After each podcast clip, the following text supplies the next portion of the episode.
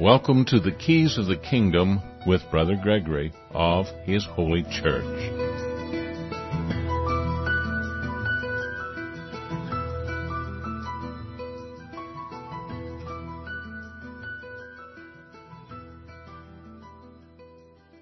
Well, welcome to the Keys of the Kingdom. I'm Brother Gregory, and again, we're going to be talking about the Kingdom of God, and we're looking at Corinthians. We're in chapter 14, and I'm not sure we finished up the last couple of verses of chapter 13.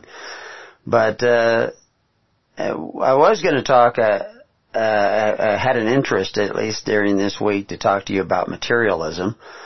And because there's a lot of information wandering around in social media about materialism, whether materialism is good or bad, and what exactly is materialism. But we'll save that. But I will touch on just a brief idea of materialism because it will relate to our study of Corinthians. And materialism is, at least coming out of the scientific community, they talk about it as if I do not see it, it does not exist. In other words, it's the material world that they're dealing with. You know, Carl Sagan talks about the cosmos, and he sees everything. You have to observe it. If you can't see it, it doesn't exist, or perceive it, because obviously there are a lot of things we can't see, microbes, we can't see atoms, unless, of course, we put them under electron microscopes, and then we're depending upon that instrumentality to see them. But the reality is how do we know there isn't something that looks even at smaller and smaller issues?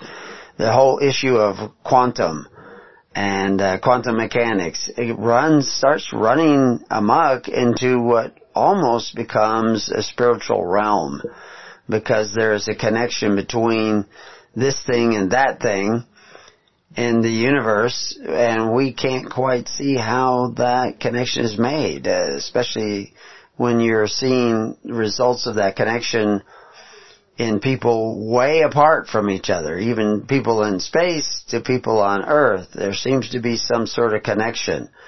And then the whole realm of music, what's music all about? We hear these sounds, and it becomes almost universal that your sounds have an effect on the actual physical existence of the body beyond simply vibration. So what is that all about? And then you go back to the story of creation, which I've also been studying a lot this last couple of weeks as we're getting ready to present commentaries on a lot of what is traveling through the social media, and looking at Genesis and the idea of in the beginning that God spoke and breathed upon the waters and things came into existence, and everything in the material world is vibrating.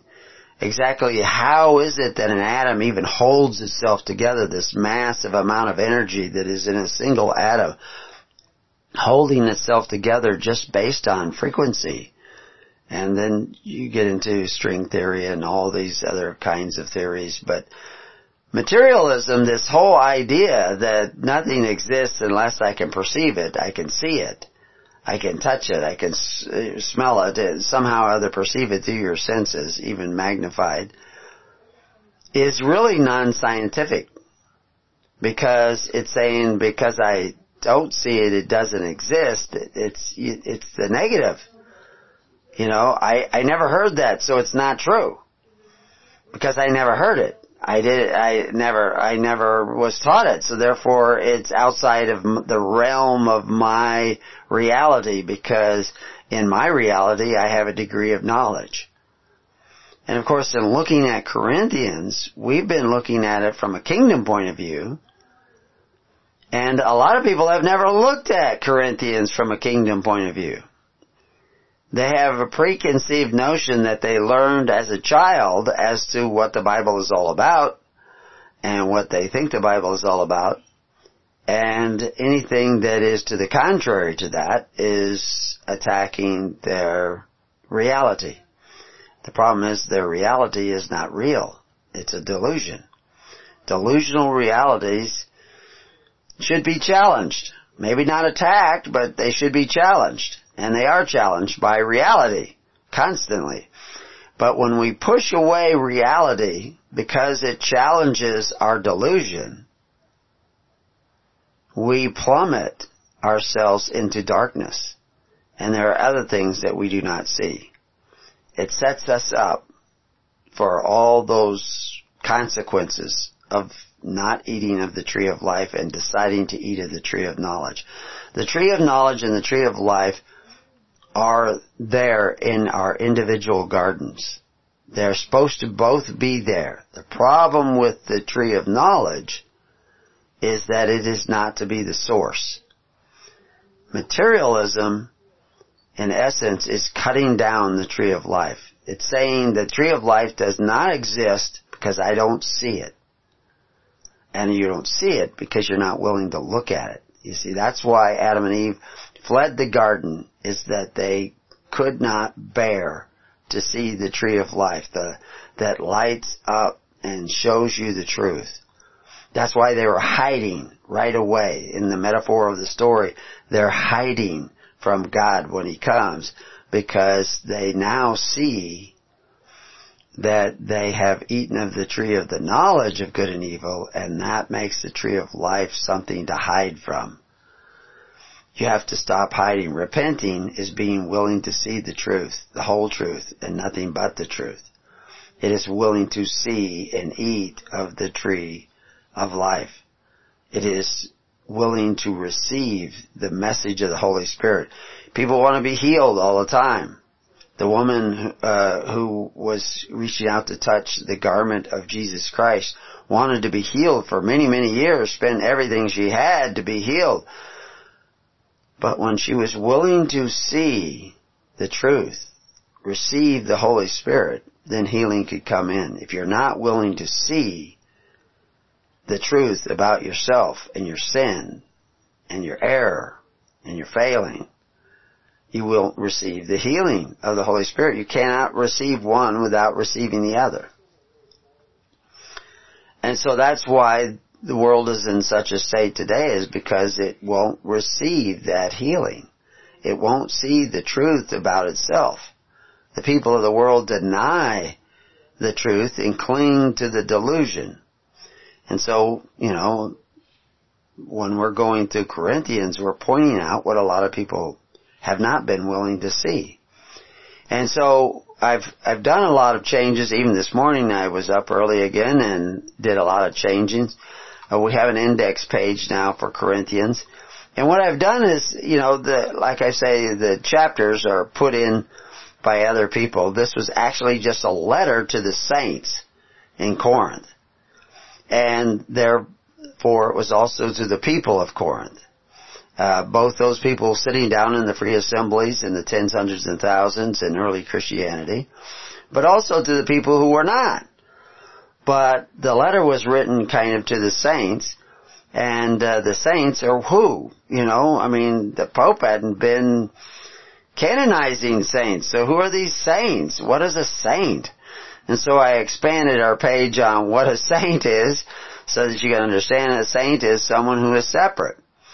And Christ told His disciples who were studying to be the ministers of the kingdom, He was going to take the kingdom away from the Pharisees and the Sadducees and the Zealots. He was going to take it away from them and appoint it to somebody who would bear fruit. In order for them to receive that appointment, they had to give up everything they had as individuals and own all things common. That's not for the general population. That's for the ones that are to be separate from the world. Everybody can't be separate from the world until the world falls apart. It's just because it's like the Levites. The Levites were called out. The apostles were called out. That's what the word church really means. It doesn't mean a building. It doesn't mean an assembly. It means the called out. And they were called out to be separate, to go back in amongst the people and rightly divide the bread from house to house and teach them the way of Jesus Christ, which was really the way of Moses, which was really the way of Abraham, which was the way of Seth and the way of Abel. But it was not the way of Cain. The way of Cain was different. Most of the world has gone the way of Cain. They don't live by faith, hope, and charity. They live by force, fear, and violence. They compel the offerings of their neighbors to provide them with a full table of benefits. That's contrary to what Christ was teaching. Not contrary to what the Pharisees were doing at the time of Jesus Christ, but it was contrary to the ways of Moses, who wanted people to also love their neighbor as themselves, even give drink to their enemy. So the same theme has traveled through the Bible from the beginning to the end, and that theme of the Bible has been to set men free from the bondage of the world, so that they might live as free souls under God, the God of heaven, rather than the gods many of the world. That's what the Bible is trying to teach us. And there's been a lot of people fiddling and playing fast and loose with the translations and set your thinking that the Bible is talking about stoning people to death and counting days and doing all these different rituals and performances, and then somehow that pleases God. What pleases God is that you repent and seek the righteousness of God in all your relationships with your spouse, with your children, with your neighbor, and even with your enemy. And that's where God was always been trying to take you. But the world has been trying to take you in another direction. So, repenting is changing the way you think. So how do we change the way you think? Well, I have to tell you the truth. I'm not trying to attack your delusion. I'm trying to impart to you the truth of the gospel of the kingdom. So if we look at chapter 13, because we were in chapter 13, it's a pretty brief chapter. It's not very long. It's the chapter on charity. Like I said, I'm not sure whether we got the last few verses of that, but verse 12, for now we see through a glass darkly, but then face to face, now I know in part, but then shall I know even as also I am known. And that's an interesting point that we should take a look at. I shall know as I am known. This is about seeing yourself as you really are. It's and allowing God to see your heart. Stop hiding from God and let His light come in, and you're going to be known, but you're also going to know yourself. But then you come face to face with the truth, and a lot of people don't want to do that. But you're addicted to a lie. So it's very important that you see the truth about yourself. And it's very hard to do that in this world. The world's trying to keep your mind going, the TV and the radio and the media and all the other things pulling on you that you're trying to make a living. To be still and know who you are and what is in you and what you have done and what you haven't done and what you have failed to do and what you continue to fail to do is very important. People go to church to get a good feeling. They don't go to church to hear the truth. Very few do. And then there always seems to be this wall where they all of a sudden receive a truth. They cannot go beyond that point. And if you don't go beyond that point eventually, to get around that wall, get over that wall, dissolve that wall. And the ways to do that is humility and forgiveness and service to others, sacrifice. All these things are a part of dissolving that wall that keeps you from continuing your journey towards the kingdom. And you will try to demonize people, me or somebody else who tells you the truth. They're the bad guys because they tell you the truth. And the Bible tells you about that. Am I the bad guy because I tell you the truth? No, it doesn't work that way. So, knowing yourself is important. Being still and knowing. And so I point to our meditation pages so you learn a little bit about meditation. There's good meditation, bad meditation. But meditation is just an exercise. There's good and bad exercises. But it's a mental exercise helping you to be still.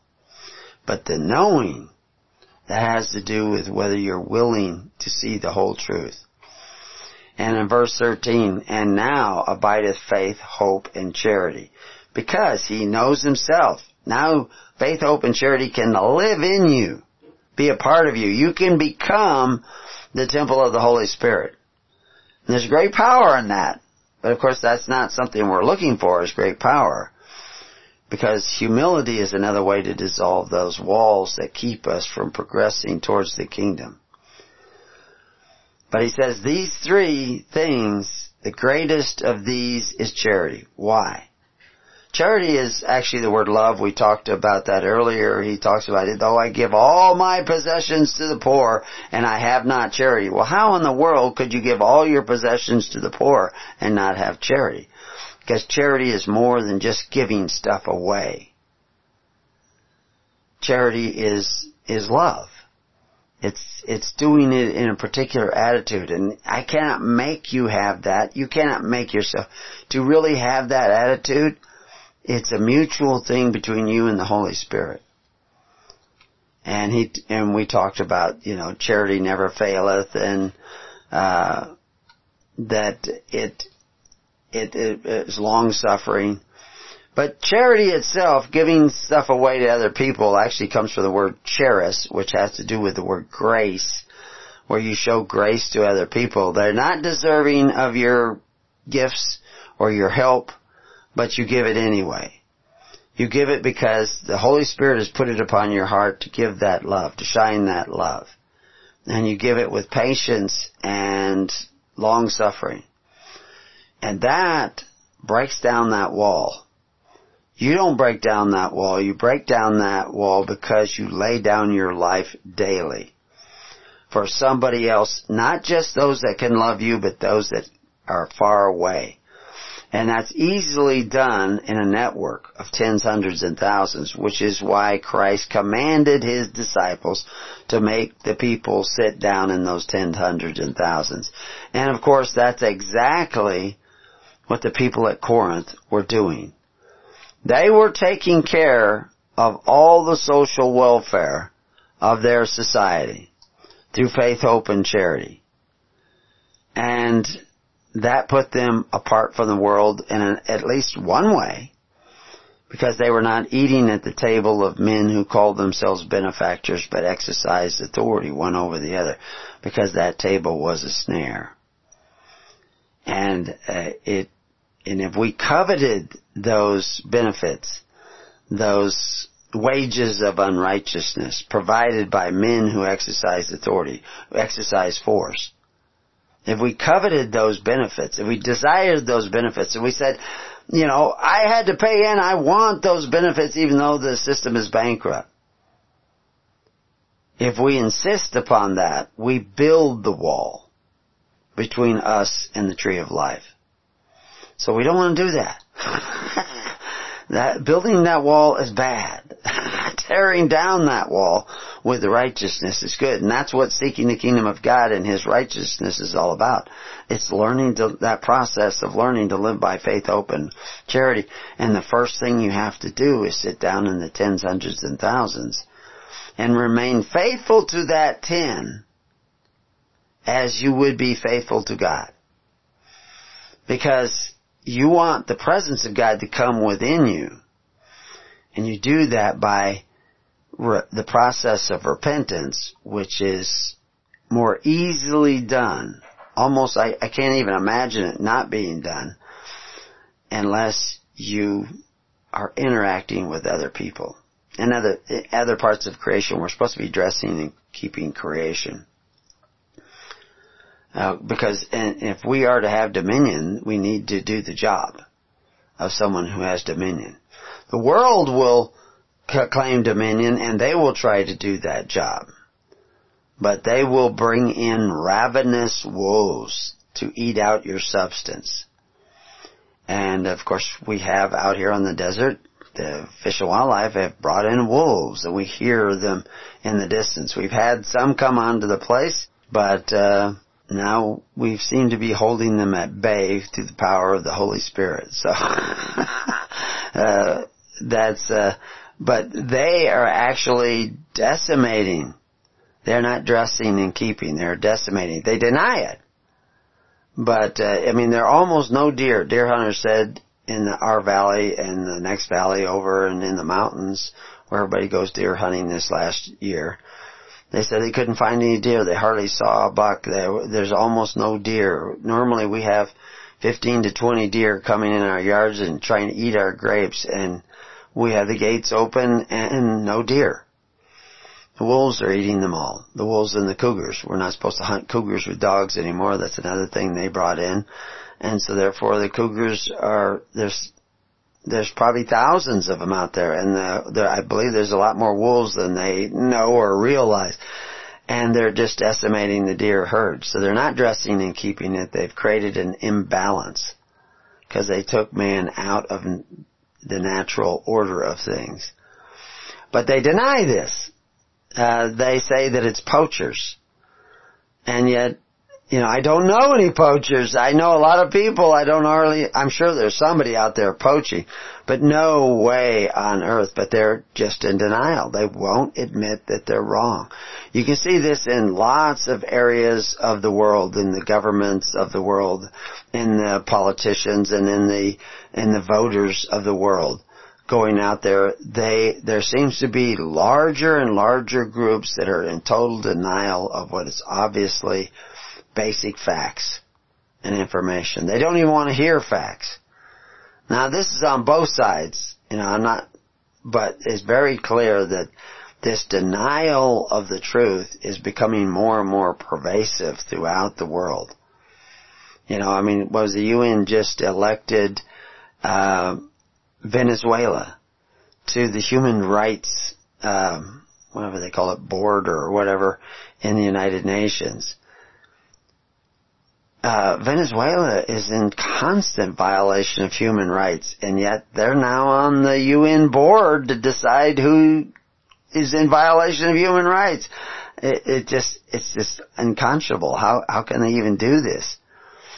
But that's the way it is. You start down this road away from the truth.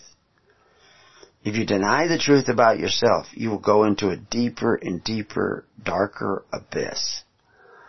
So, anyway, enough with chapter 13. We'll get into chapter 14 now, and we'll see.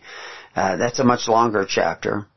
And what I've done is I've divided almost every paragraph off with a word heading, to kind of help you navigate around. And that the other day I was actually thinking of one verse, and I was actually meaning should have been in another chapter, because I've been looking so closely I have to step back once in a while. So I put these word headings in to help you find your way. And so that's what we'll do, is we'll start in verses 1 of chapter 14 when we return to Keys to the Kingdom. Be right back.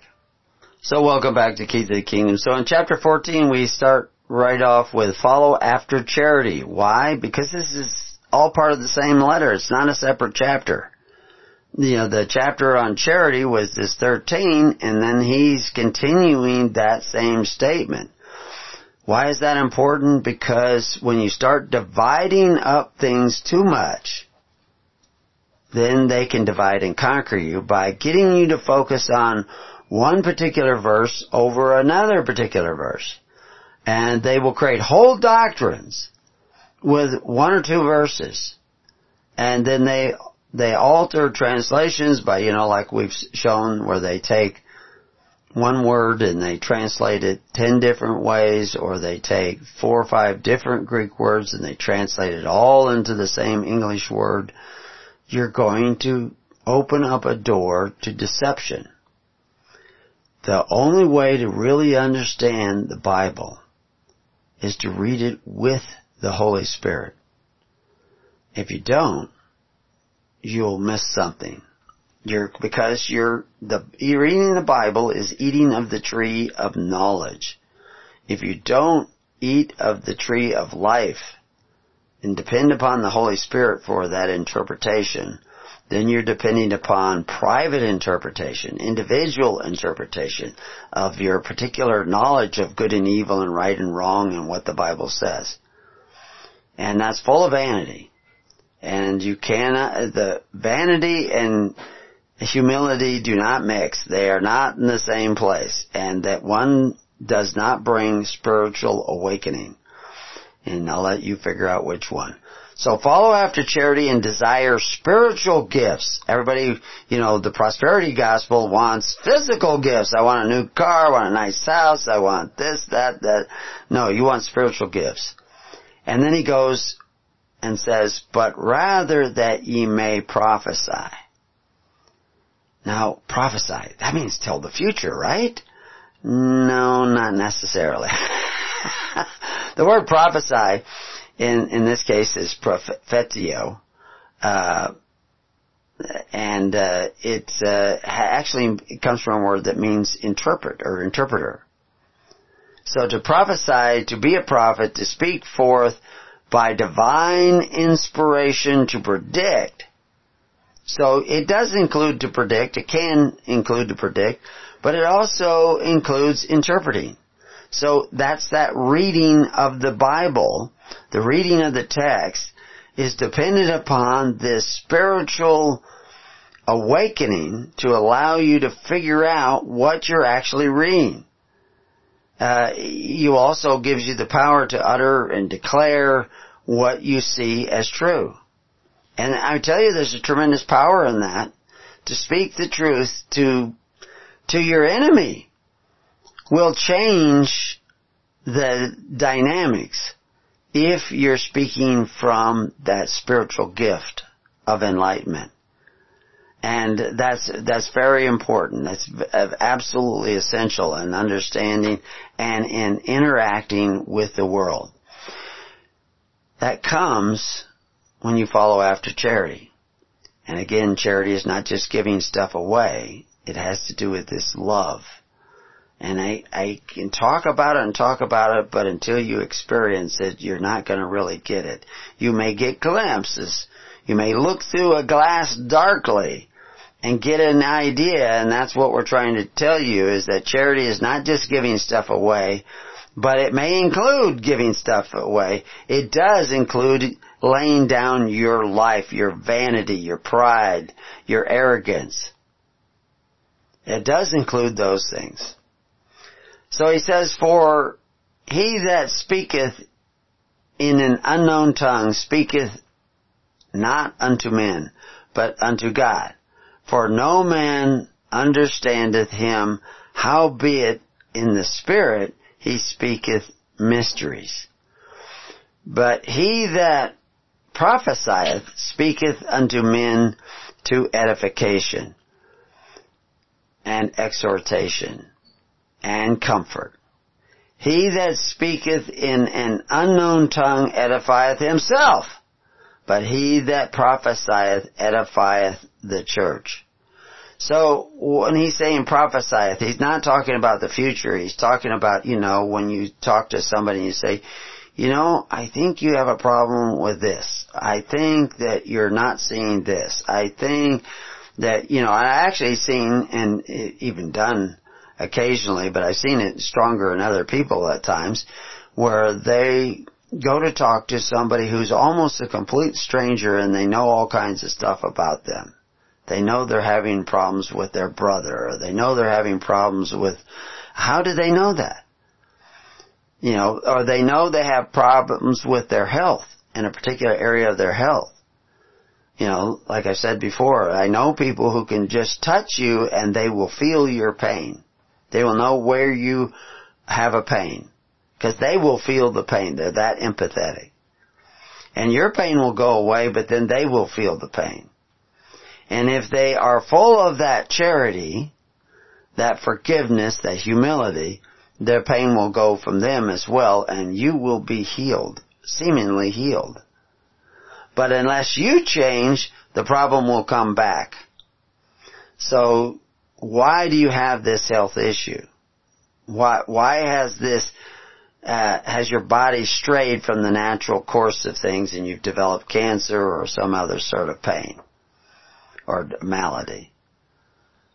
There's usually a spiritual and emotional cause for these things.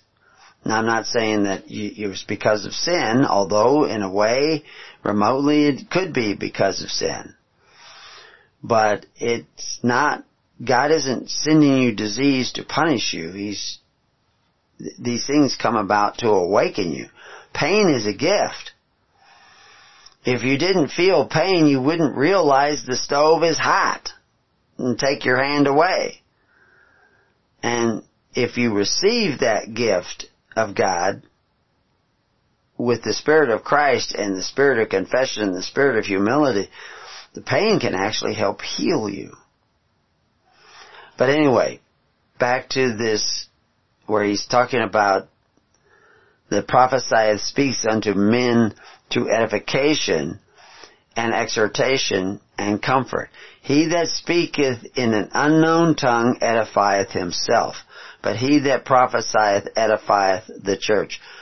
Evidently, there was some sort of a problem with some people speaking in tongues at that time in Corinth.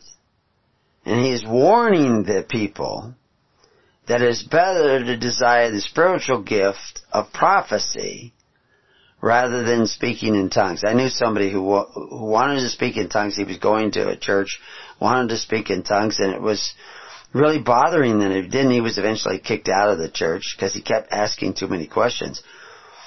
But much of the speaking in tongues in that particular church was fake. It was a fraud. It was not really speaking in tongues. And we'll talk more about that because this whole chapter is dealing with this issue of speaking in tongues, especially unknown tongues. He says, he that speaketh in an unknown tongue edifieth himself, but he that prophesieth edifieth the church. I would that ye all spake with tongues, but rather that ye prophesied. For greater is he that prophesieth than he that speaketh with tongues, except he interpret, that the church may receive edifying. So what does he talk about, interpret? Well, when the apostles came out and the spoken tongues, where we see really for the first time the speaking in tongues, the Jerusalem was filled with people from all sorts of different countries and languages, because it happened to be at Pentecost, a feast, 50 days after the Passover. So a lot of people had come there for a convocation. And a lot of them that had come had heard about Christ, and they were curious in the message of Christ, because that had been spreading all the way to Rome already. But they spoke different languages, yet they heard the apostles speaking their tongue, even though the apostles didn't know their tongue. That's the original speaking in tongues, where people actually were being prophesied to it. In other words, interpreting the message of God from the beginning to these people in a new way. And you can go and read some of the things they said in Acts, but you won't understand it unless you realize that Jesus had taken the kingdom away from the Pharisees, had become the king of Judea, but was the righteous king of peace, not force, and was showing the people how to have a system of self-government that operated by faith, hope, and charity instead of force, fear, and violence. So they were explaining that to people who spoke different languages, but they heard it in their own tongue. Now, I know of people who have done this, or it's been claimed that they've done this, where they were speaking to somebody on an airplane, and they didn't know French, but the person next to them on the airplane only spoke French or very little English, and they found themselves speaking to the person in French. And they were shocked at this. But they were bringing forth a message about the gospel that is not common in the church that they went to. And they were kind of a little bit ostracized in that church and maybe eventually kicked out of that church But they were beginning to awaken to some of these things, and they were speaking supposedly in another language. Now, I wasn't there, but this is a report that came to me. But this is a modern event of speaking in tongues. But he's talking about that kind of speaking in tongues, where there's somebody that understands the language. He's concerned about those people who speak at these unknown languages. So he goes on in verse 6, Now, brethren, if I come unto you speaking with tongues, what shall I profit you? Except I shall speak to you either by revelation, or by knowledge, or by prophesying. Now, that knowledge has to do with understanding. That revelation, it has to do with, Christ saying, I'm going to build my church on this rock of revelation. Not on Peter, the guy, Cephas, the guy, but on the rock of revelation, this divine inspiration. That's what he was. So he says, I shall speak to you either by revelation or my personal understanding, spiritual understanding, by prophesying, or by doctrine. Doctrine, whose doctrine? The doctrines of Jesus Christ. Beware of the church that has doctrines that are not based and rooted in what Jesus said. And even things without life-giving sound, whether pipe or harp, except they give a distinction in the sounds. How shall it be known what is piped or harped? For if the trumpet give an uncertain sound, who shall prepare himself to the battle? So now he's talking about musical instruments and everything.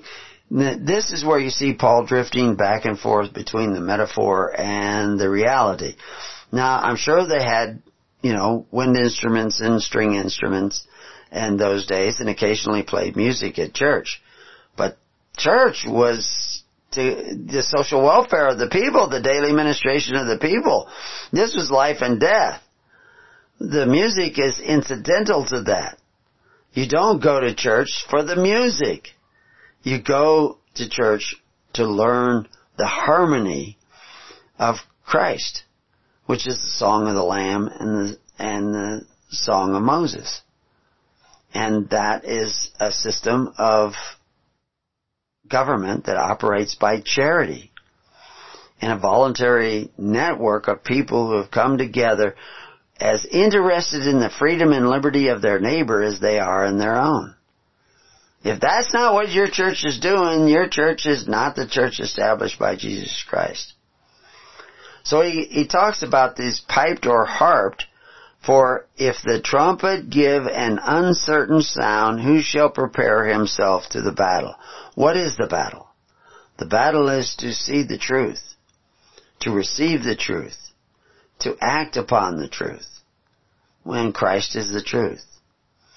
So likewise, ye accept, ye utter by the tongue words easy to be understood, how shall it be known what is spoken?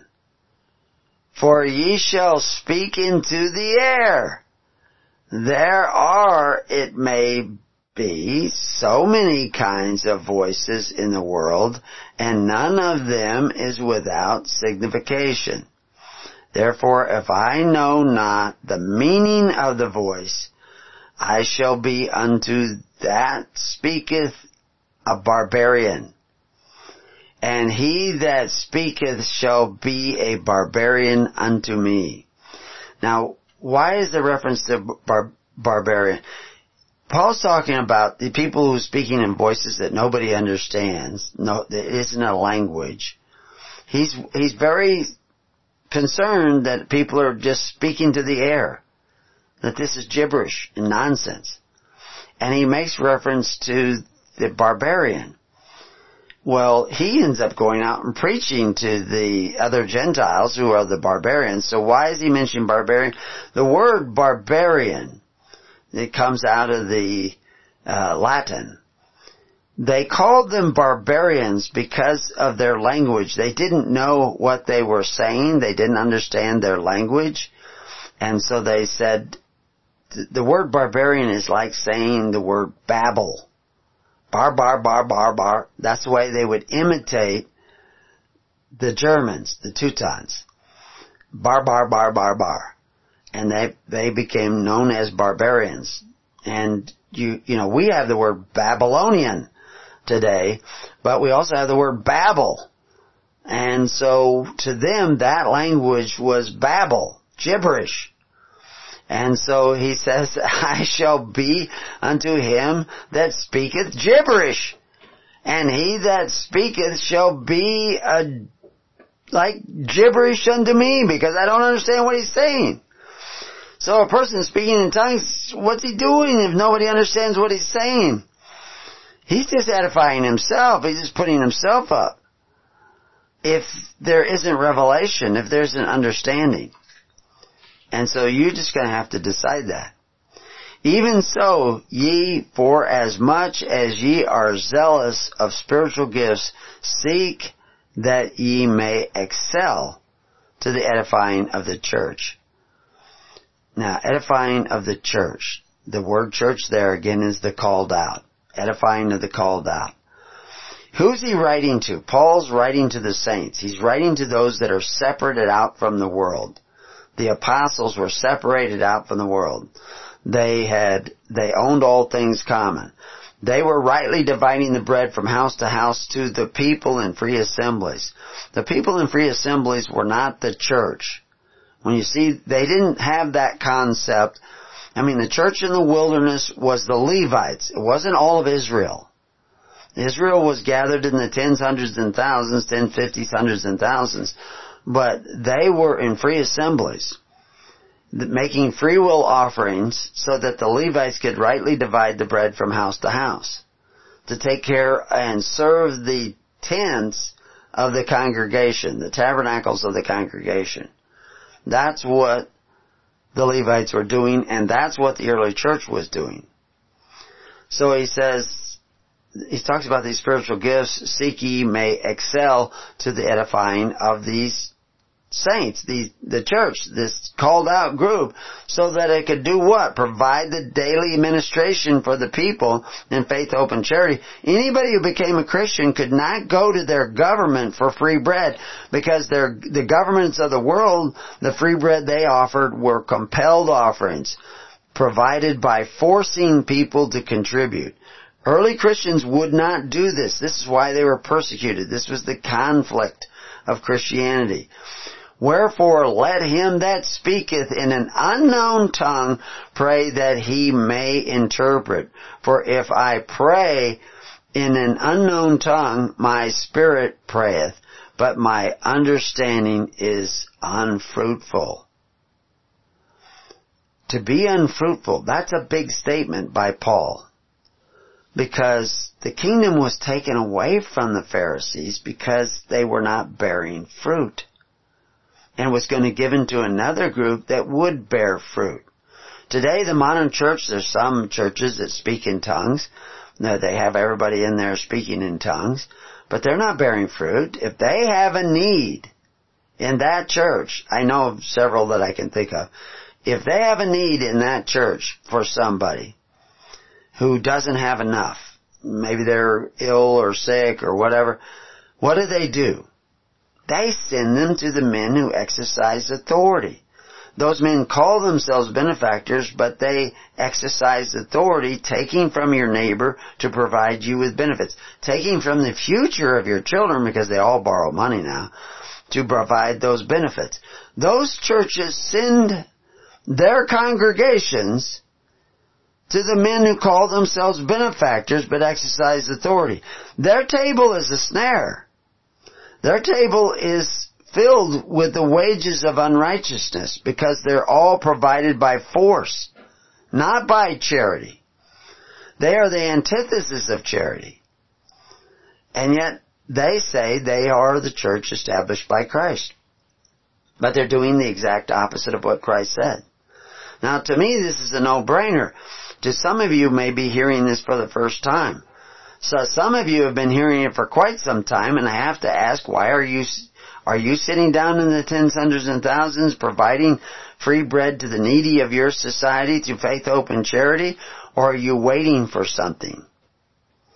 Because the time for excuses is over.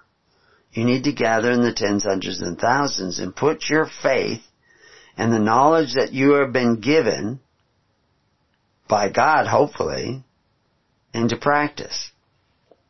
You need to make that happen. Otherwise, you may be counted as unfruitful too. It's not enough to know that Jesus is who Jesus is, that He is the Christ. But you must act upon that and do what He commanded, which was to sit down in the 10 Sundays and thousands. 10s, 50s, 100s, and 1000s. There's a reason why the 50s there. Because there were 5,000 people when He commanded it. 5,000 families when He commanded it. 5,000 men and their families. So there may be 20,000, 30,000 people. And they had to all organize in these groups of 10. Or there would be no loaves and fishes. So you need to do the same and need to understand that you need to do the same.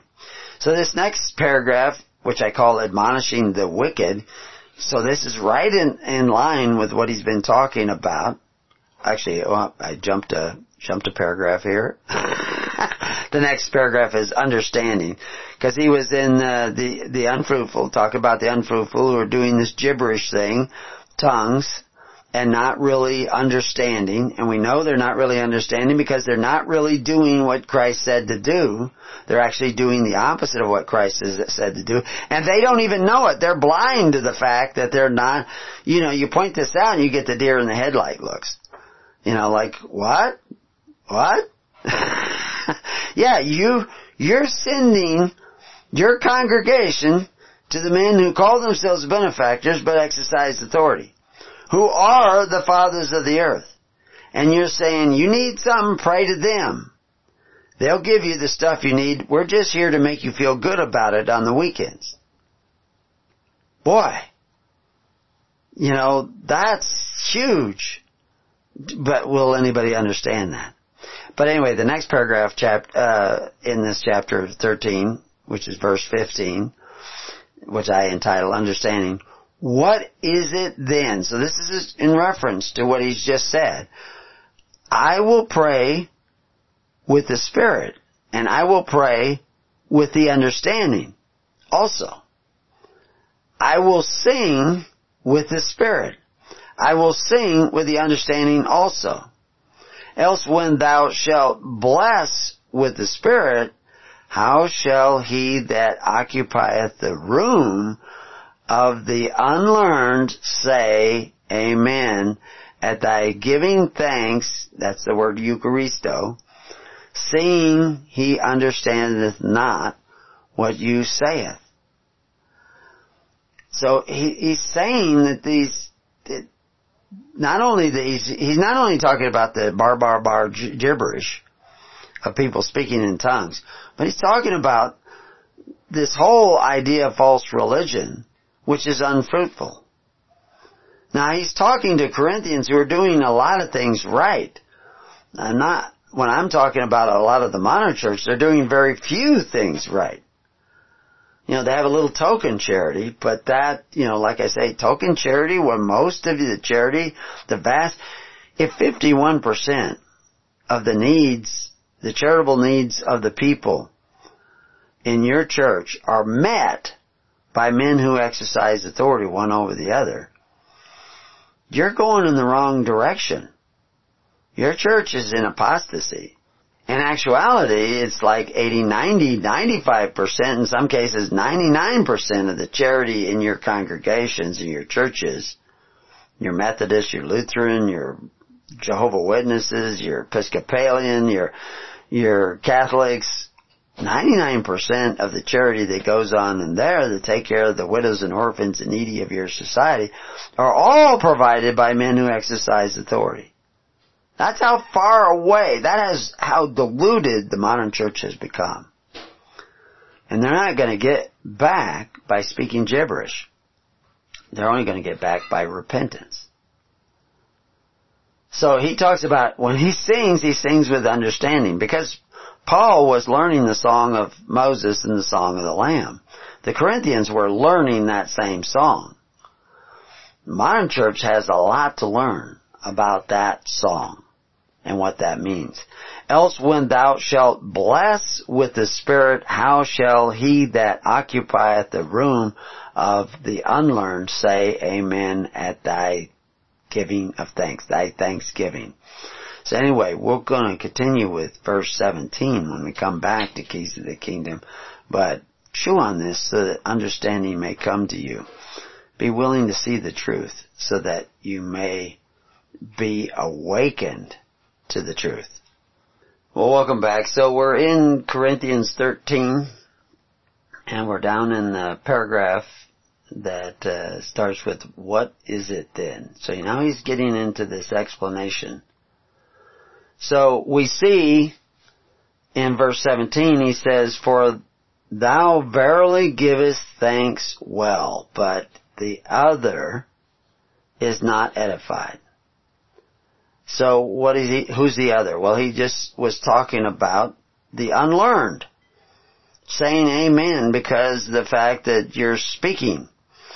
But are you speaking from the Holy Spirit? Or is the Spirit of God actually speaking through you, or are you just edifying yourself with gibberish?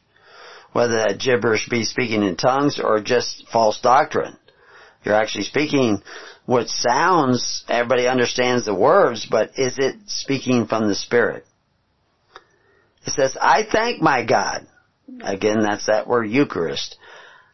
I speak with tongues more than ye all. Yet in the church I had rather speak 5 words with understanding, with my understanding, that by my voice I might teach others also, rather than 10,000 words in an unknown tongue. And so he's still talking about this problem that's showing up in Corinth, of everybody's out there speaking in tongues. And they're getting all worked up. See, they're having the same problem. Of course, this is farther along in the gospel. The original problem was everybody was sitting around making up excuses why they weren't going to sit down in the tens, hundreds, and thousands. And finally, people started sitting down in the tens, hundreds, and thousands. The church was established. It was taking care of things, faith, hope, and charity. And so instead of belonging to the temple of Rome or the temple of Jerusalem that the Pharisees had set up, you now belong to Christianity. And so therefore you would pay into that what you should pay in based on what your income was. Your tribute would go into that for your welfare. And they would rightly divide the bread from house to house. Now you could join any one of these systems that were around in Corinth and were around in Ephesus and were around in Rome. And they were all, you know, a lot of them were connected to the temple at Ephesus. And this was the social welfare of the day where the free bread came from. Or you could join with the Christians. But the Christians had a different, they didn't operate by force. They operated by charity. Those that had shared with those that did not have enough. This is a different kind of group and with a different kind of spirit at its core.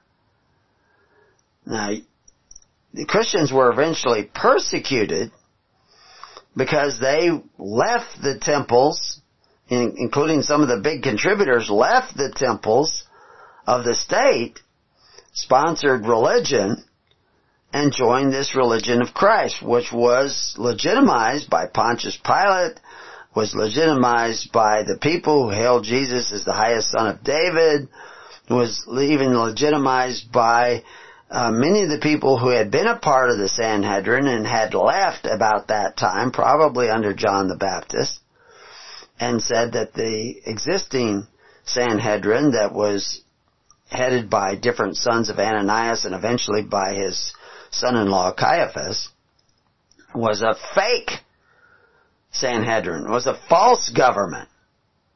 You know, kind of like the the government of Oregon right now, where 80% of them are in violation of the Oregon Constitution, and by the Constitution are commanded to vacate the office. But they're all still there passing laws. And the people are sitting there like, well, should we recall them? Or they don't know what to do. You know, go read our article in Article 2, Section 22, just to show you, because we're not interested in that government. We're interested in God's government. But we're showing you how 80% of them can be felons in violation of their own constitution they're sworn to keep, and they still sit in office voting to tell you what you're supposed to do, and they won't even do what you told them to do. That makes their offices literally illegitimate. They're not the actual lawful government of Oregon, which is, the state of Oregon. They don't even keep their own rules. Well, the same thing was happening with the Sanhedrin, and a vast exodus of members of the Sanhedrin got up and walked out. You can go read our article on Sanhedrin. Right about the time of John the Baptist, probably at the same time as John the Baptist. And John the Baptist literally was removing the laver from that temple to the wilderness.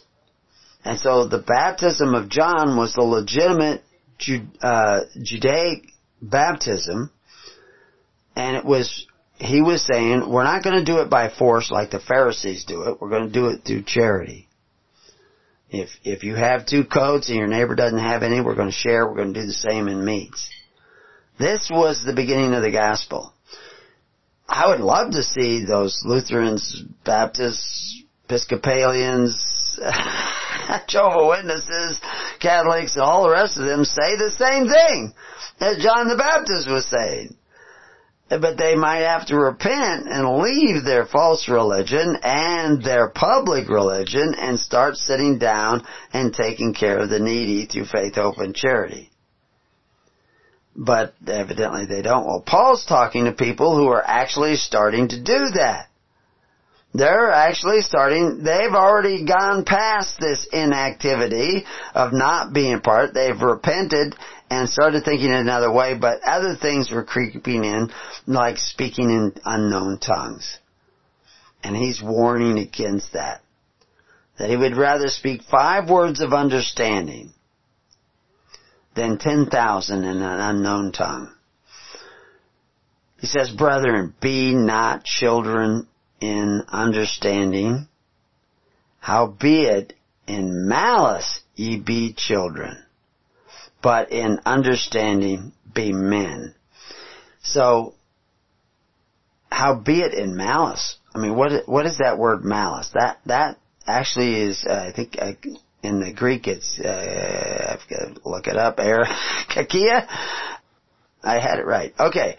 It's also translated maliciousness, evil, wickedness, even naughtiness. And it means malignity, malice, ill will, desire, or injury. So he's actually accusing some of these people who are speaking in these unknown tongues as being malicious because they're not focusing on understanding. They're like little children.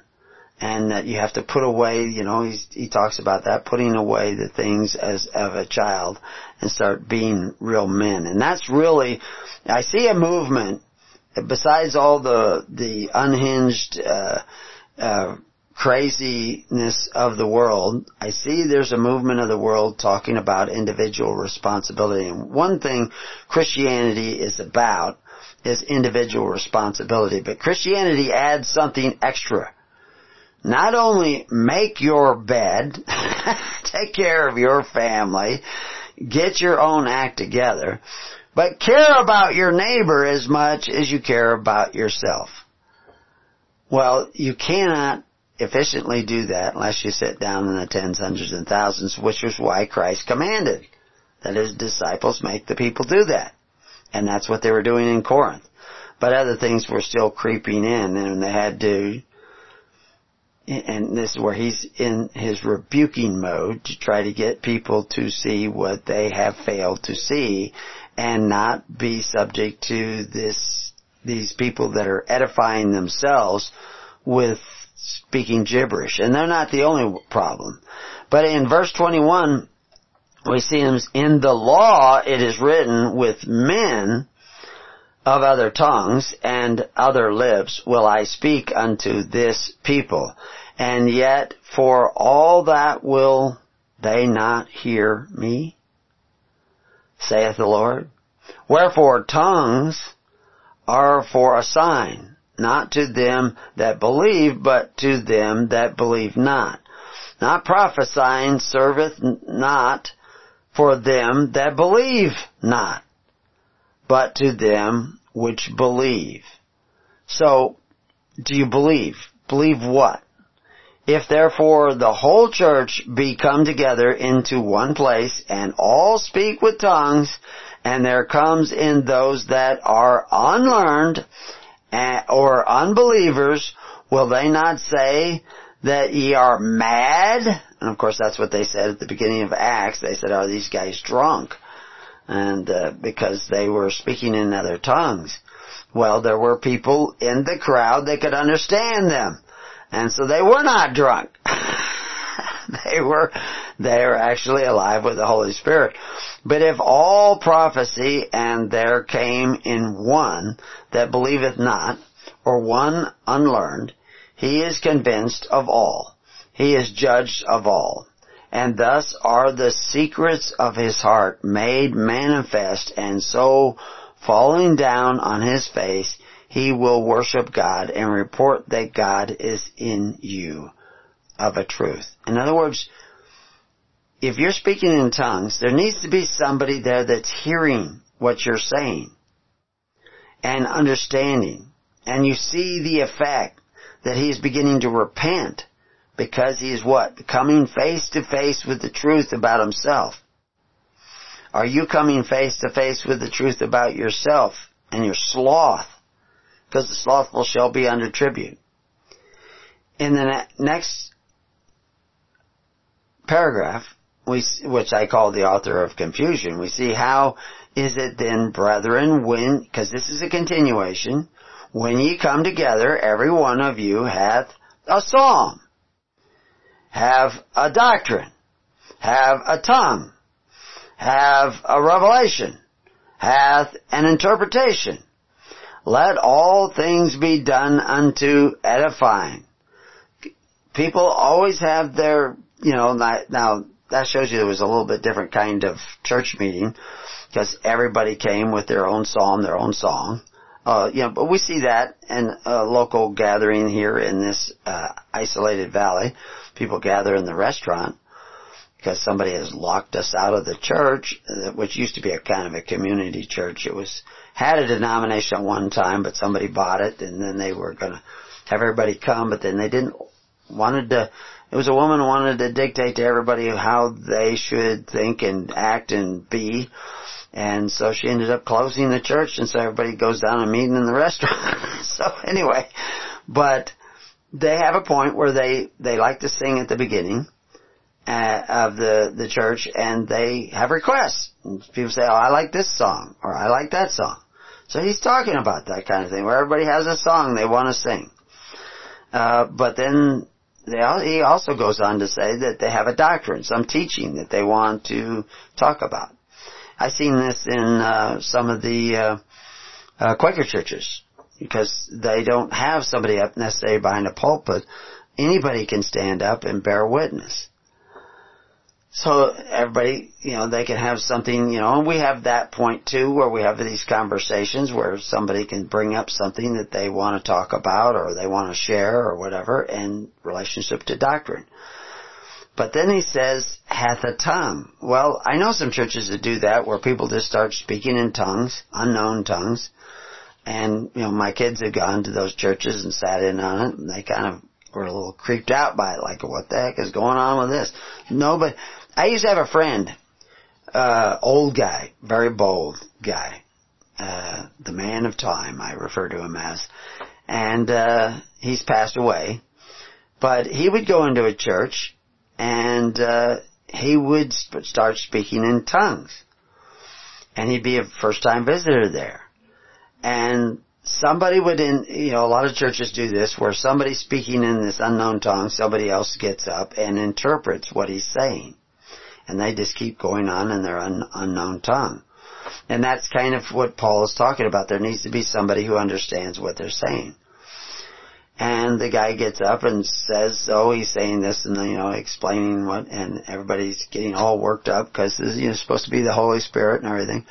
And finally, the man of time announces that I don't know what this guy's talking about because I just made up this gibberish. He was really good at it. It sounded authentic, as authentic goes if you're easily fooled by those things. But he says, you better check this guy out because I was just talking gibberish and he's standing up interpreting that gibberish. Of course, he'd immediately get thrown out because he kind of burst their bubble. But Paul is talking about the people, everybody hath a tongue, hath a revelation, have an interpretation of the Bible. He says, let all things be done unto edifying, not yourself, but others. Are you actually helping somebody? Well, of course, now he's talking to people in Corinth who are actually providing all the social welfare for the people in Corinth who are in these free assemblies. So they're actually physically helping people, like giving up money to help other people, giving up food to help other people. That's that charity. That is of things. But he's talking about edifying them spiritually. That's the charity that Paul was talking about several chapters earlier. It's not just giving away things. It's giving things at times, but in a way that edifies, that strengthens the people. So if you have this doctrine or this tongue or this revelation or interpretation, is it edifying anybody? Is your charity edifying people, strengthening the poor? If any man speak in an unknown tongue, let it be by two, or at the most by three, and that by course, and let one interpret. But if there be no interpreter, let him keep silence in the church. Let him speak to himself and to God. Let the prophet speak two or three, and let the others judge. If anything be revealed to another that sitteth by, let the first hold his peace, for ye may all prophesy one by one, that all may learn and all may be comforted. And the spirit of the prophets are subject to the prophets. For God is not the author of confusion, but of peace, as in all churches of the saints. And there's that word saints. I should make that a link so you can go find out what that word is, because I improved on the article we have on what a saint is. It's a particular term. It's not like when we say the word saints today, we have preconceived notion based on the way people think of that word. It meant something different back then than what we often are thinking when we hear the word today. But he's making it very clear that everybody in the congregation may judge your prophecy, which is not prophecy of the future. It's a prophecy or understanding where you're explaining the depth of what is going on. We have a vast network of people. Well, it reaches a lot of places. It's not a lot of people. And those people need, when they hear these programs, they can come back and say, well, what about this? Or ask questions or question what I say. And that's how I get books written, is answering those questions. And so we're open to that. And, I'm not trying to dictate to you. I'm just sharing what the Spirit has given me. But now comes to a very controversial section, which I classify or entitle The Virtuous Woman. And it says, let your women keep silence in the churches, for it is not permitted unto them to speak, but they are commanded to be under obedience. as also saith the law. And if they will learn anything, let them ask their husbands at home, for it is a shame for a woman to speak in the church. Now, he was just talking about everybody keeping quiet. If what they're saying is not edifying everybody else, he was talking about people with doctrines, people with songs, people with different interpretations, that they should keep quiet if, this is not really of God. And if they speak, everybody has the right to judge what they're saying. This could lead to a lot of arguments, but of course there's freedom of speech in the kingdom of God. But that's challenging one another, and that's important. But men, you have to understand the dynamics of the family. This little tiny paragraph, is just an anecdote to what he was really trying to say. And people create whole doctrines that women are to keep quiet in church. And women are vessels of the Holy Spirit as much. And I have a few links there where you can go and look some of my comments up about that. He was talking about people speaking in tongues keeping silent. Does this let your women keep silent in the church has to do with women speaking tongues? Because he just did several paragraphs about speaking tongues. And even other interpretations and other doctrines and bringing forth. Their husbands should be standing up bringing these doctrines if there's a question about doctrine or teachings or understanding. If a woman brings it up, are men supposed to shout down that woman and argue with that woman and battle with that woman? She's somebody else's wife. So it was a different dynamic, social dynamic of the family in those days. It isn't that women can't bring the Holy Spirit in and that they can't say anything. Like I said, for several paragraphs he's talking about speaking in tongues and unknown languages. And then he says women are to keep quiet. How many of you, when you've heard this, let your women keep silent in the church, did they ever take that verse and tell you that, well, Paul had been talking about speaking in tongues, and that's what he meant by silence, that they're not supposed to be speaking in tongues in church, unless there's other people. I mean, there were women who prophesied. We know right away in the first century church, young girls who prophesied. But I'm sure their father was there. And they shared what the Holy Spirit was putting on their hearts. And everybody looked at it and decided that this was true. Not because young girls said it, but because they were consulting the Holy Spirit in their own hearts and minds. And hopefully your arguments in church are based in the Holy Spirit. And I tell you, if you were to get the Holy Spirit actually in your church, the Holy Spirit would be the dominant spirit. But right now, we see a lot of confusion in the churches, and what most people have solved this confusion by simply 40,000 different denominations. So that you can go to this church. If you don't like what's going on, you can just go to another church or go to another church or go to another church. But who's going to Christ? Who's going to the Holy Spirit?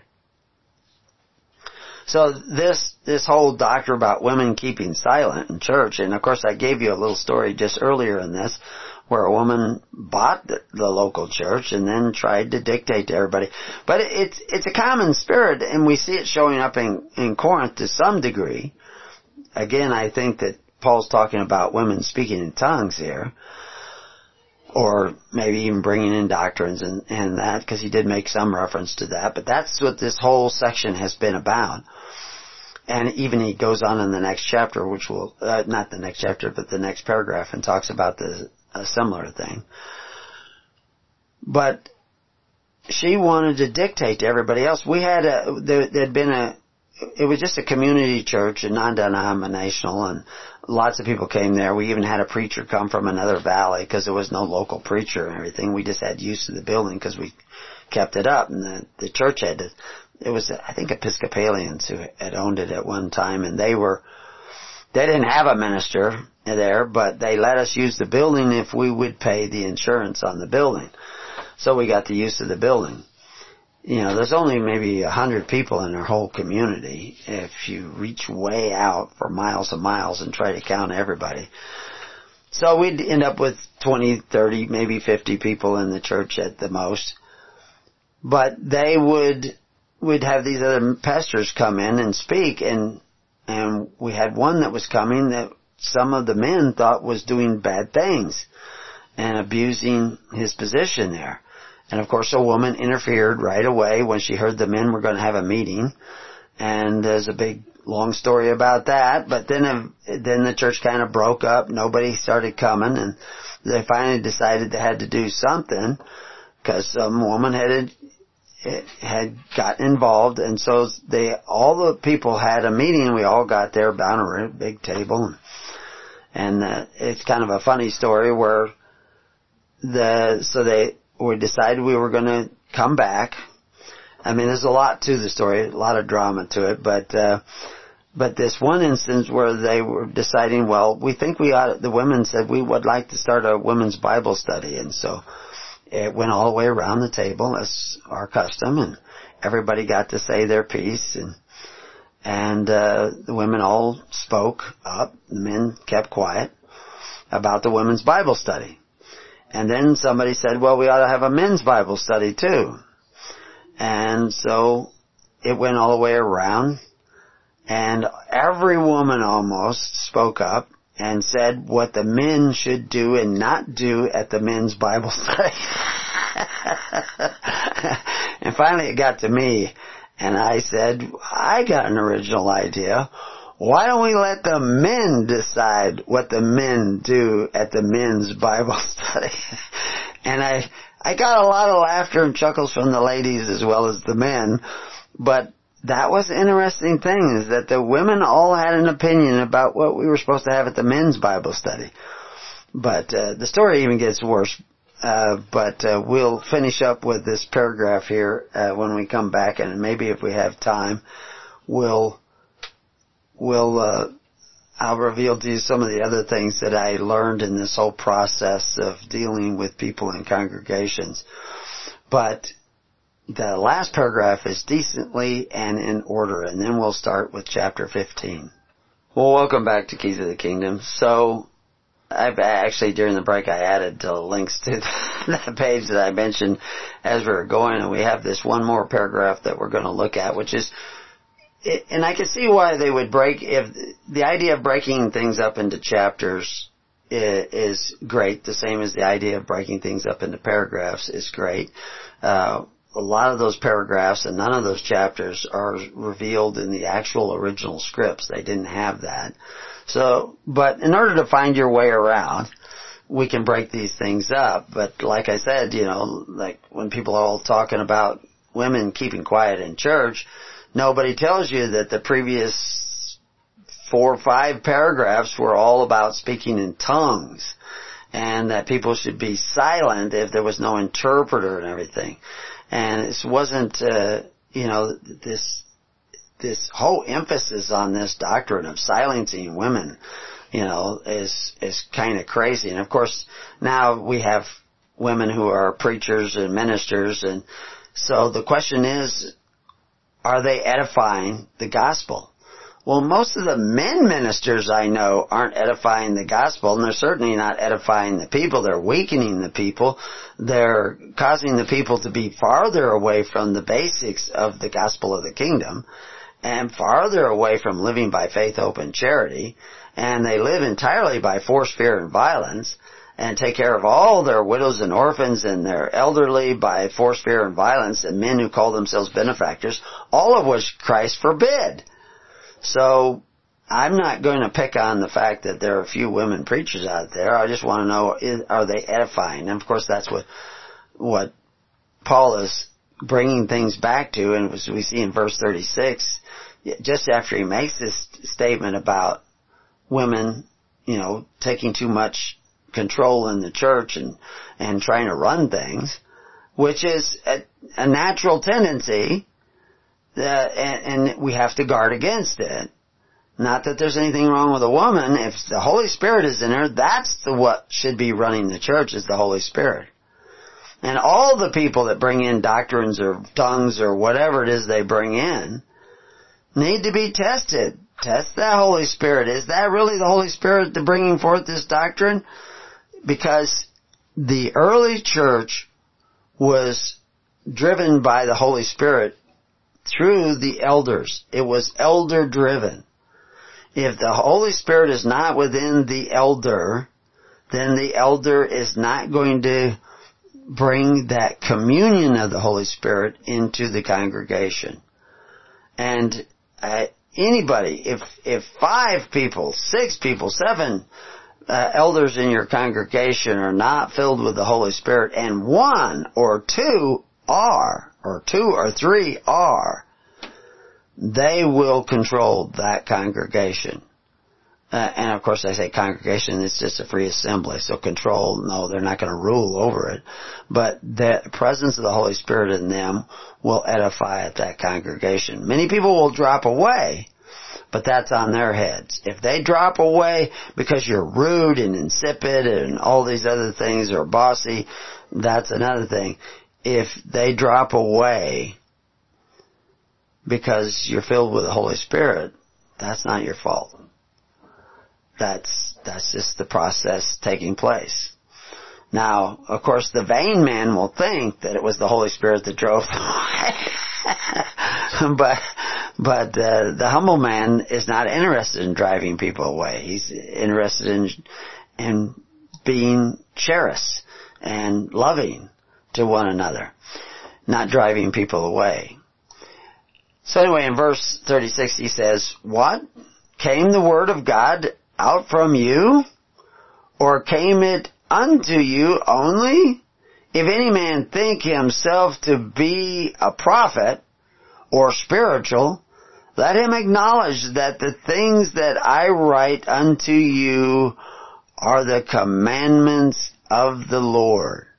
But if any man be ignorant, let him be ignorant.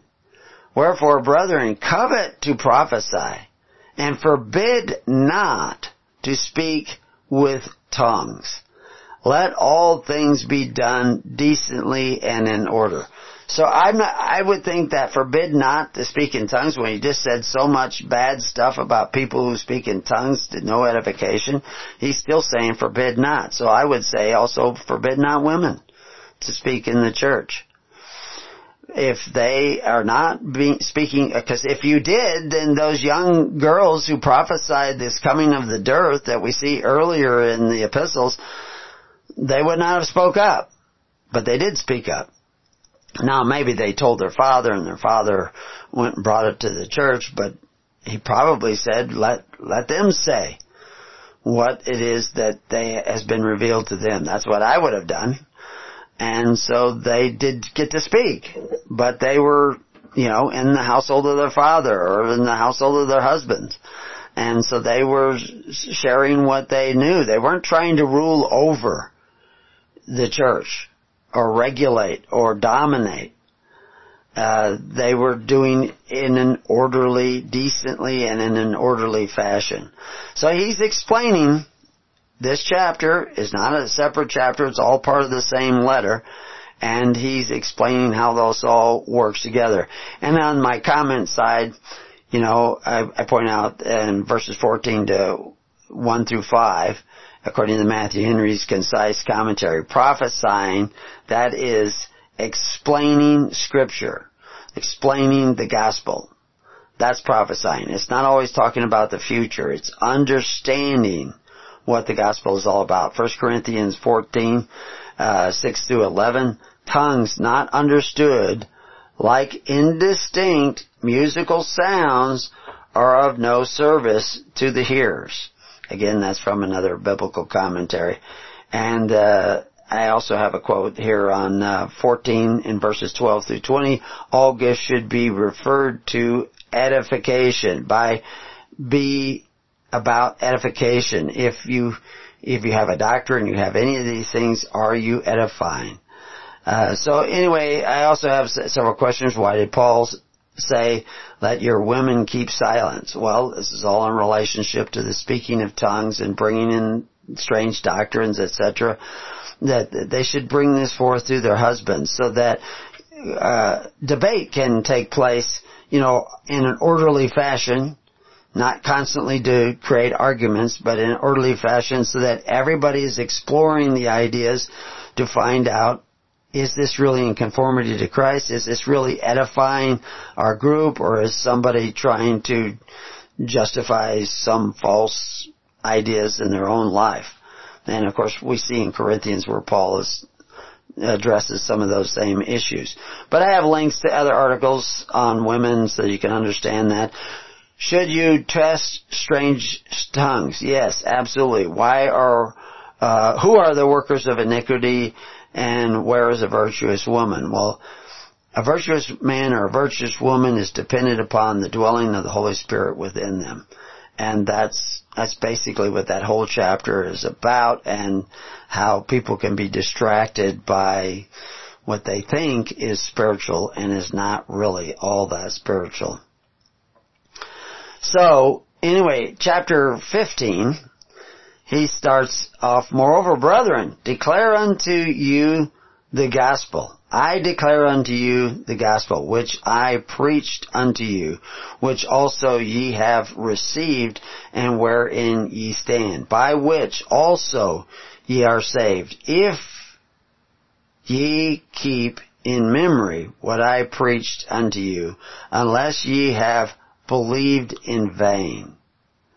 For I delivered unto you first of all that which I also received, how that Christ died for our sins according to the Scriptures, and that he was buried, and that he rose again the third day according to the Scriptures.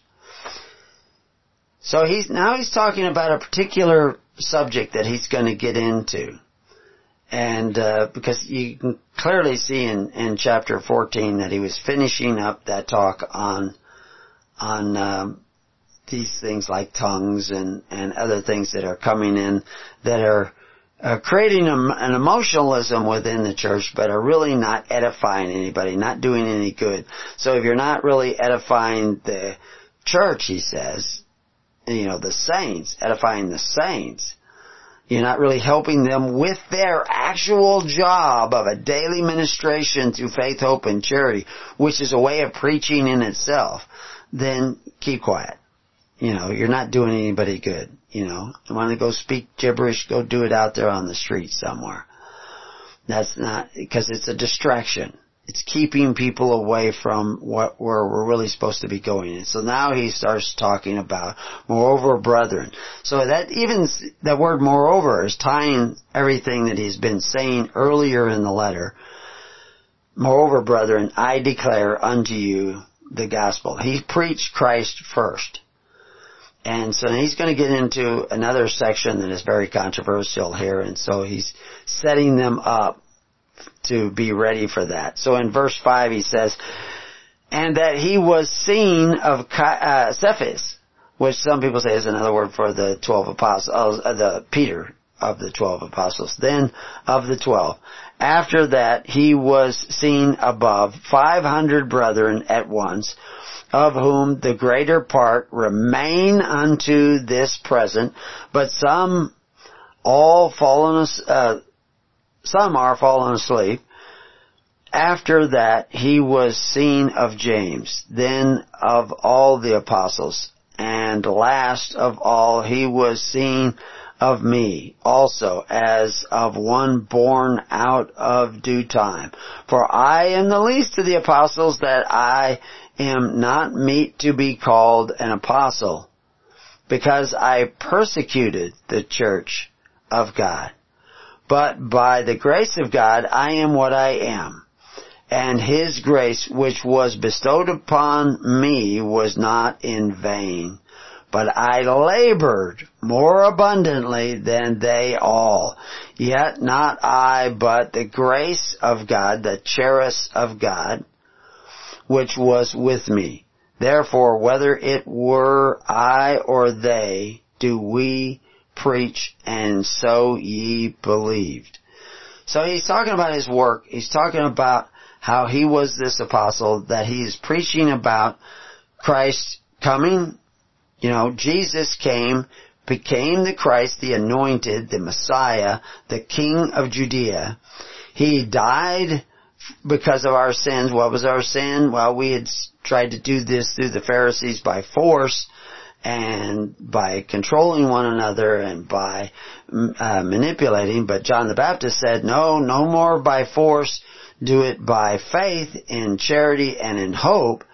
And so he started this other gospel. And that's what, when he's talking about preaching Christ first, he's talking about the message of Christ, according to the scriptures, to live by love instead of by force.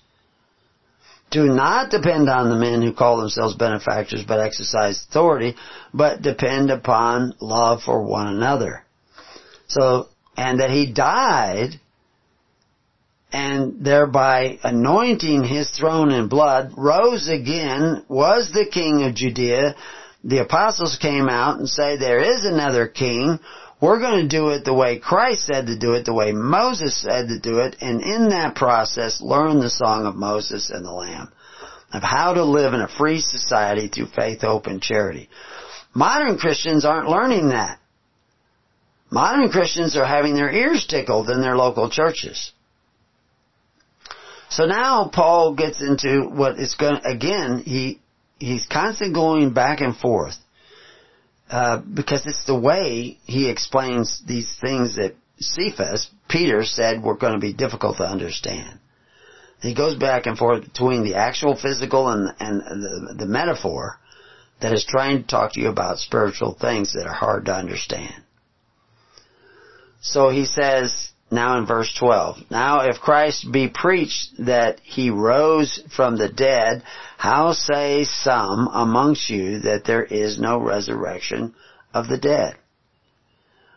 But if there be no resurrection of the dead, then is Christ not risen?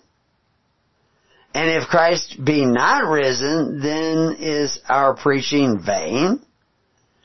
And your faith is also vain? Your allegiance is also vain. Faith in what? Christ. Christ, anointed, Messiah, King. Every time he's saying Christ, he's saying King, Messiah. Because these people have separated themselves out from the government welfare systems of the world and are now in the government welfare system of Christ, which operates by faith, hope, and charity and the perfect law of liberty. They're not like a lot of modern Christians who are just faking it on Sunday while all the rest of the week they follow after Caesar and look for his benefits, even though his benefits come to them by way of force and compel offerings, which, going way back to David and Saul, Saul's first compelled offering, where he forced the sacrifice of the people to provide for his military support of Israel, was called foolish, and that his kingdom would not stand. None of these kingdoms will stand as long as they go the way of force instead of the way of righteousness.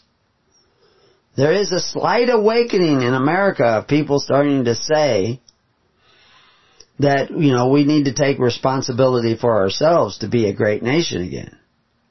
We need to take care of one another in order to be a great nation again.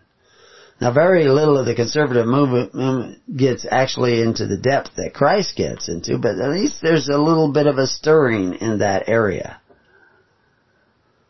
And, of course, there's a reaction to that that's vehemently, violently against it. I mean, these are the people that would burn real Christians if they knew what a real Christian was, because they hate the idea of individual responsibility and charity.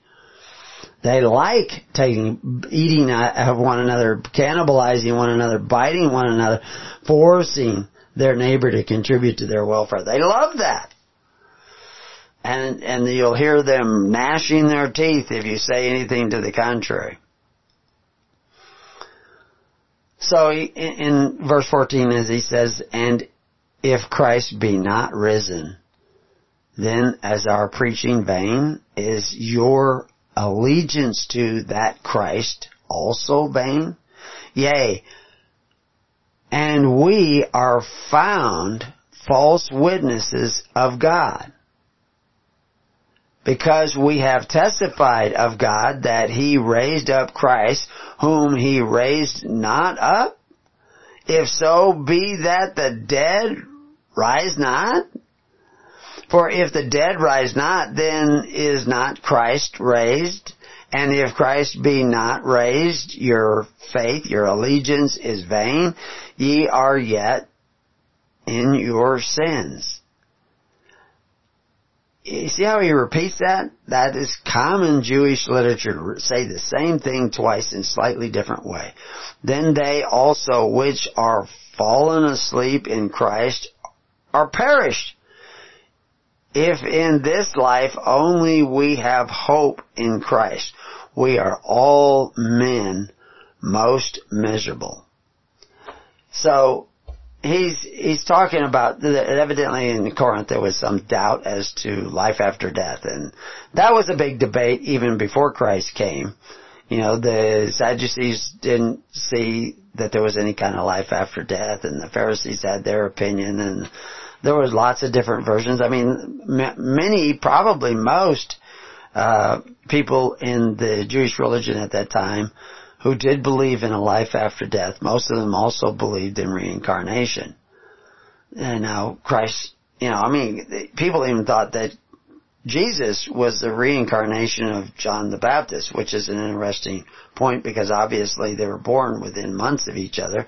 So how was that possible? But if you understand a lot of the philosophy about that, I'm not saying one way or the other. I'm just saying that this is what a lot of people were thinking in those days. Now, we have an Orthodox Christianity today, but was that created by Christ or was it created by men for their own purposes and power? So anyway, but we'll discuss that at another time, and probably already have. But the next paragraph starts at verse 20. But now is Christ risen from the dead and become the first fruits of them that slept. For since by man came death, by man came also the resurrection of the dead. For as in Adam all die, even so in Christ shall all be made alive. But every man in his own order, Christ the firstfruits, afterwards that they are Christ's at his coming.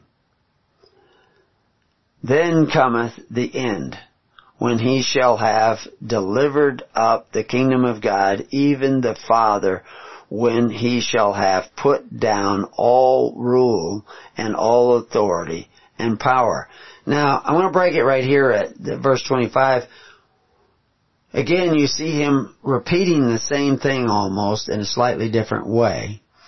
Because he's trying to, whenever he's doing that, he's trying to tell you something spiritual.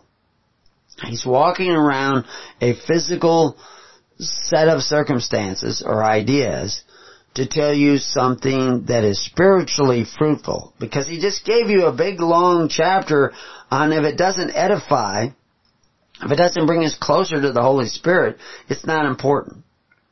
You know, a lot of people want to believe in the resurrection because they want to think that, you know, they fear death so much. We should not fear death. We should fear not living life according to the way of Christ. That's what we should fear, not fearing death. We all face death.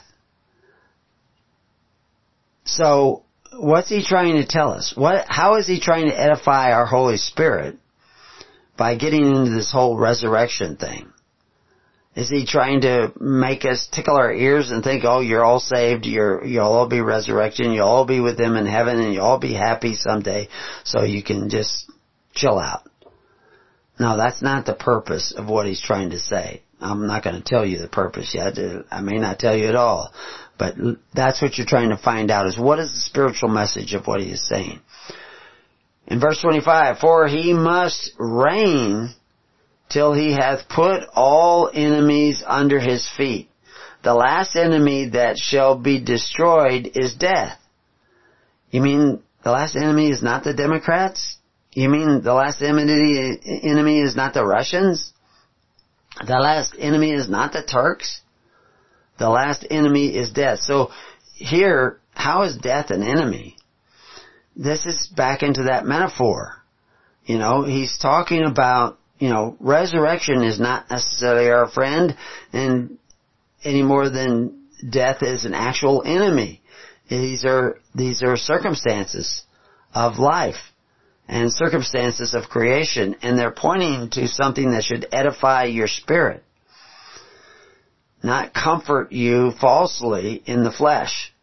For he that hath put all things under his feet, but when he saith all things are put under him, it is manifest that he is accepted. It is manifest that he is accepted, which did put all things under him. And when all things shall be subdued unto him, and then shall the Son also himself be subject unto him that put all things under him, and God may be all in all. Now, isn't that a set of repetitious statements that could actually confuse you if you were not used to the way in which the Hebrews were writing these things down? He's trying to talk to you about something spiritual.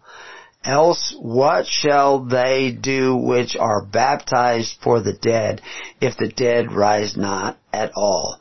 Why are they then baptized for the dead? And why stand we in jeopardy every hour? I protest by your rejoicing which I have in Christ Jesus our Lord, I die daily. Now he's getting into the spiritual message. Death is only our enemy because we do not die daily. We do not lay down our life daily in sacrifice, one for the other. So therefore we fear death. If after the manner of men I have fought with beasts in Ephesus, what advantage it to me? If the dead rise not, let us eat and drink, for tomorrow we die. Be not deceived. There's the message. Be not deceived. He's trying to talk to you about spiritual things. And we'll probably have to finish this at another time. But he ends in verse 34, awake to righteousness. And that's where we'll leave it. Till next time on Keys of the Kingdom.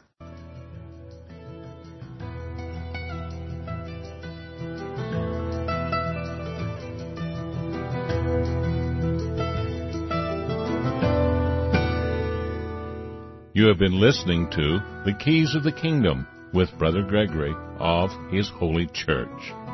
For more information on the educational ministry provided by His Holy Church and Brother Gregory, including services, counseling, lectures, books, and other audio materials, please write to His Church at Summer Lake, Box 10, Summer Lake, Oregon, 97640. You can also find us on the web at www.hisholychurch.net.